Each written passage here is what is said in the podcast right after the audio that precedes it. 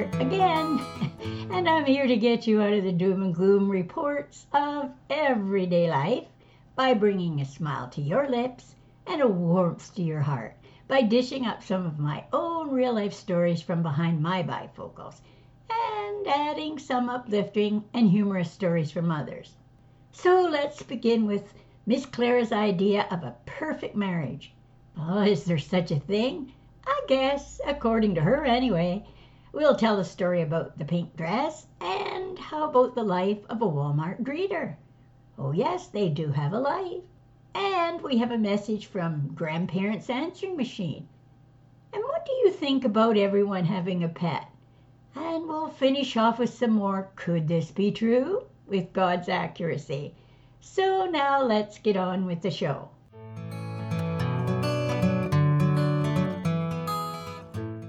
Hello, everyone. Thank you for joining us today with a smile on your lips and a warmth in your heart.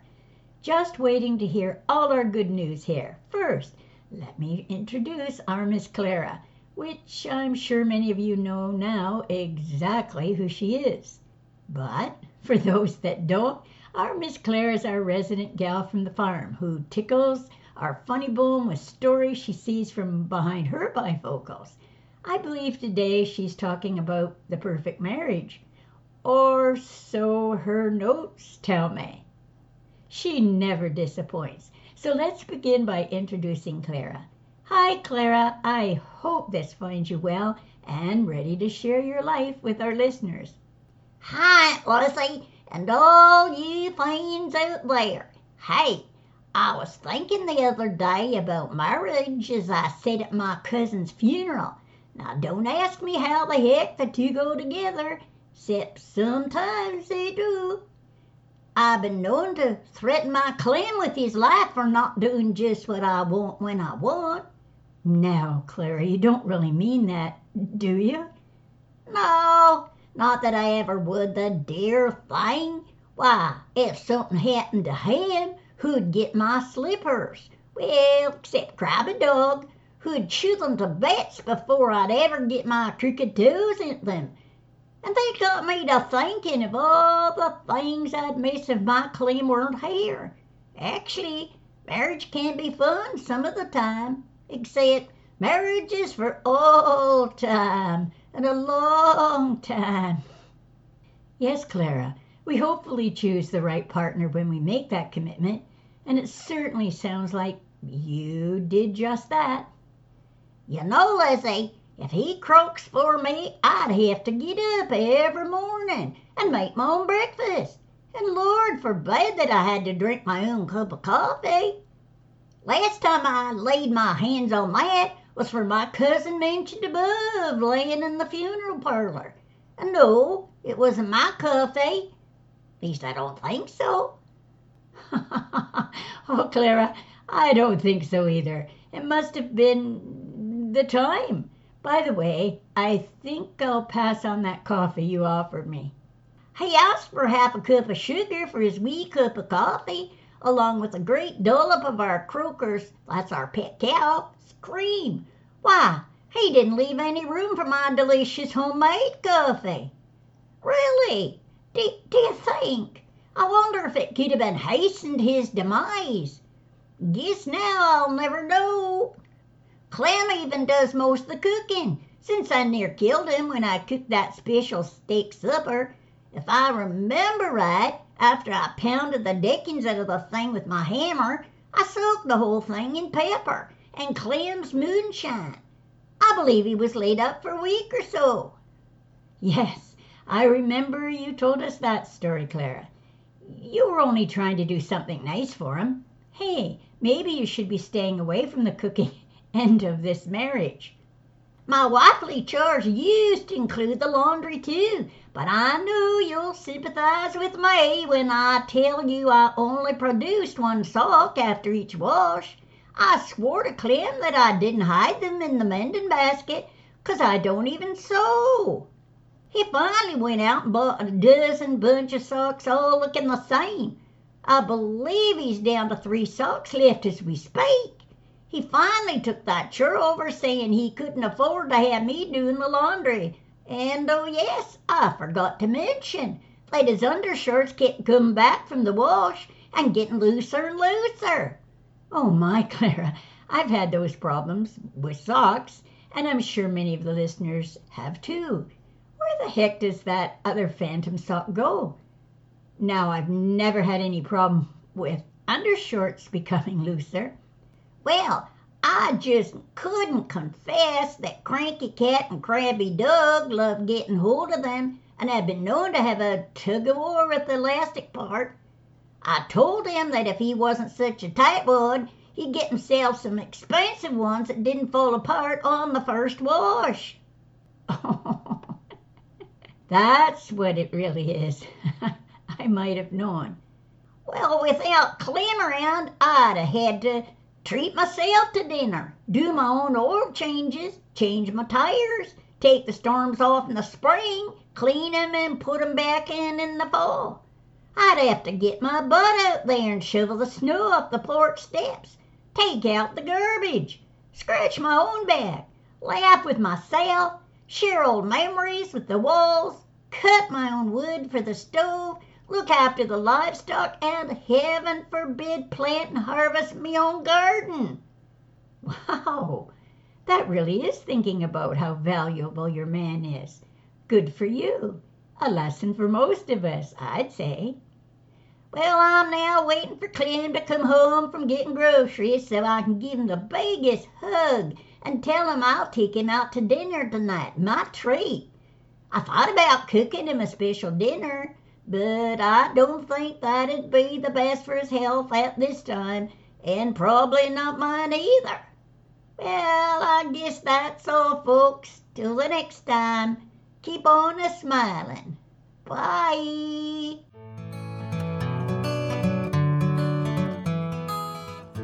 Here's a cute little story about the pink dress. There was this little girl sitting by herself in the park. Everyone passed by her and never stopped to see why she looked so sad.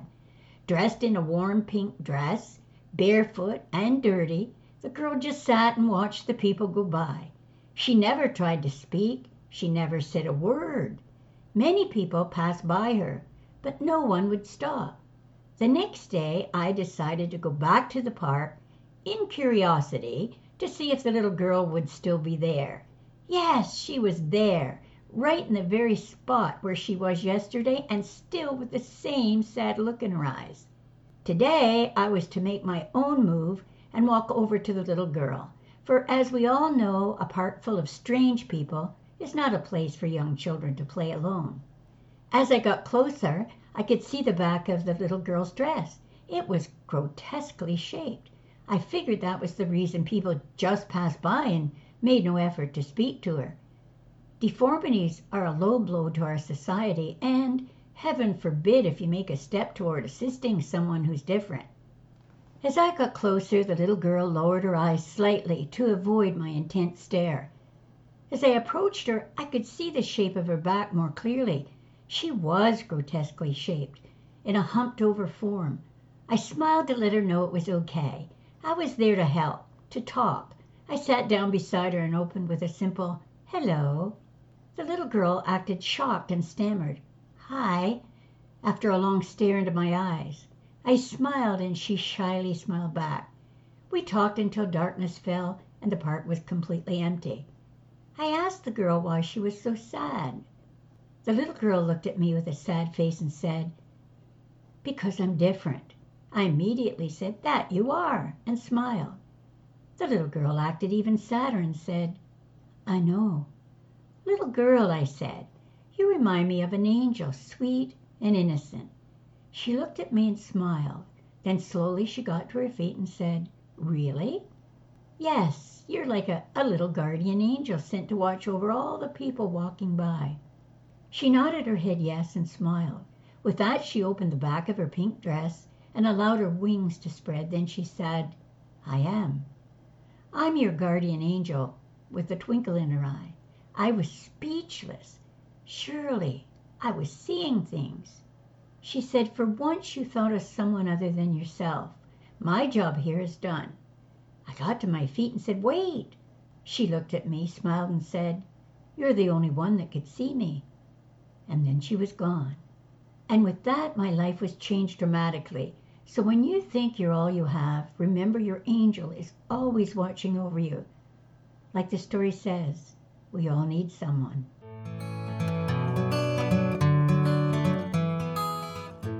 Walmart greeter. After I retired, my wife insisted that I accompany her on trips to Walmart. Unfortunately, like most men, I found shopping boring and preferred to get in and get out. Equally unfortunate, my wife's like most women. She loves to browse. Yesterday, my dear wife received the following letter from the local Walmart. Dear Mrs. Wolf, over the past six months, your husband has caused quite a commotion in our store. We can't tolerate this behavior and have been forced to ban both of you from the store. Our complaints against your husband, Mr. Wolf, are listed below and are documented by our video surveillance and cameras. June 15, he took 24 boxes of condoms and randomly put them in other people's carts when they weren't looking. July 2nd, set all the alarm clocks in the housewares to go off at five minute intervals. July 7th, he made a trail of tomato juice on the floor leading to the women's restroom. July 19th, walked up to an employee and told her in an official voice, Code 3 in housewares, get on it right away.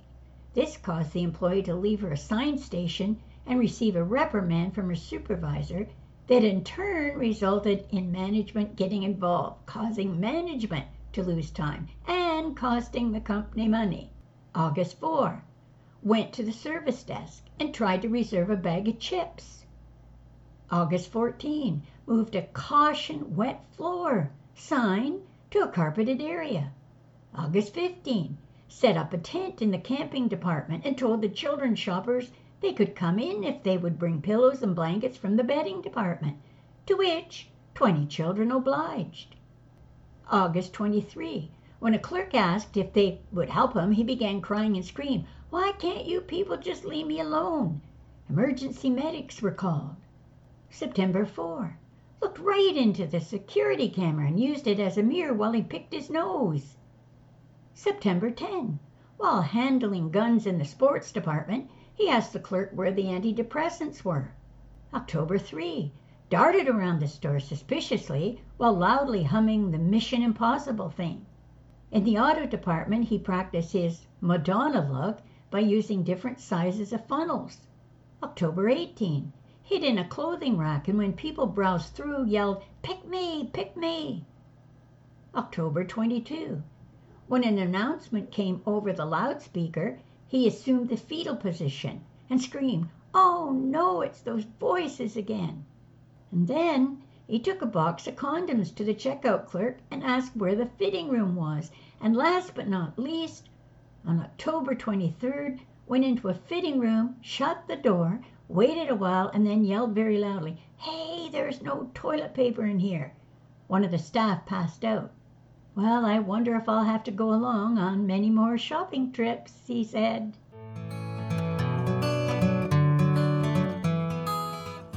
Now, here's what you'll hear on Grandparents' Answering Machine Good morning. At present, we're not at home but please leave your message after you hear the beep. Beep! If you're one of our children, press 1 and then select the option from 1 to 5 in order of birth arrival so we know who it is. If you need us to stay with the children, press 2. If you want to borrow the car, press 3. If you want us to wash your clothes and do ironing, press 4. If you want the grandchildren to sleep here tonight, press 5. If you want us to pick up the kids at school, press 6. If you want us to prepare a meal for Sunday or to have it delivered to your home, press 7. If you want to come to eat here, press 8. If you need money, press 9. If you're going to invite us to dinner or taking us to the theater, start talking. We're listening.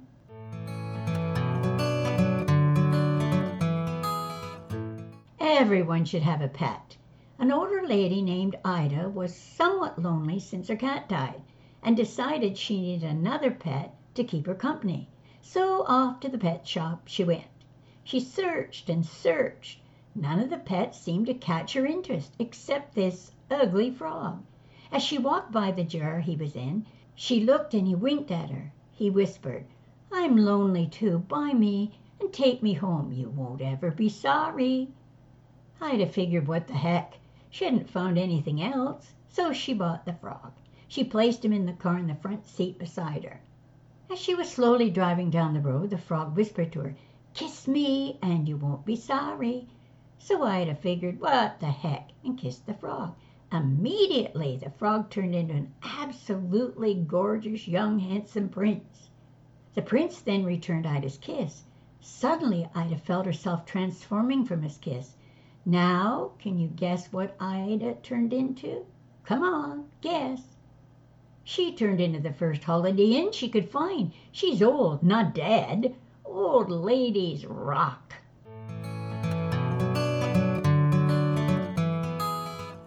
Could this be true? God's accuracy. Fascinating. I've never given most of this a thought.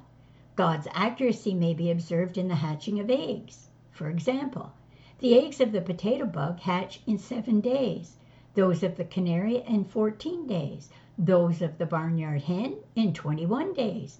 The eggs of ducks and geese hatch in 28 days, those of the mallard in 35 days. The eggs of the parrot and the ostrich hatch in 42 days.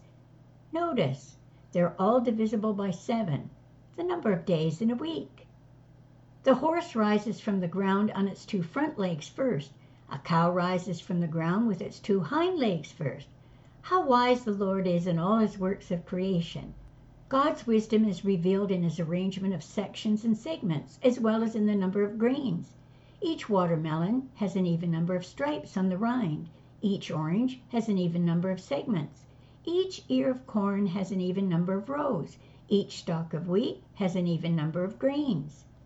Every bunch of bananas has on its lowest row an even number of bananas, and each row decreases by one, so that one row has an even number and the next row an odd number. The waves of the sea roll in the shore 26 to the minute in all kinds of weather.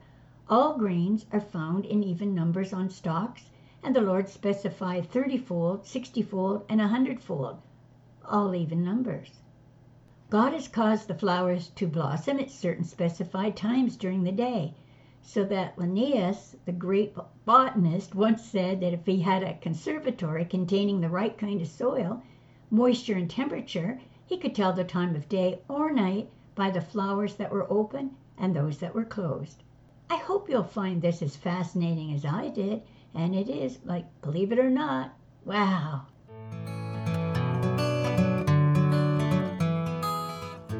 If you enjoy Life with Aunt Lizzie, please leave us a review on iTunes or wherever you listen to your podcast. I love to bring you these uplifting and fun pieces of humor and sometimes thought provoking articles. And if you'd like to receive our Chatterbox news, where you'll find all kinds of fun things to bring a smile to your lips and a warmth to your heart, please visit www.lifewithaunt and that's an IE on the end, not a Y, dot com and sign up for your free personal copy. Thank you for visiting with us this week, and we look forward to tickling your funny bone on further episodes. Meanwhile, take care, keep smiling. Until the next time.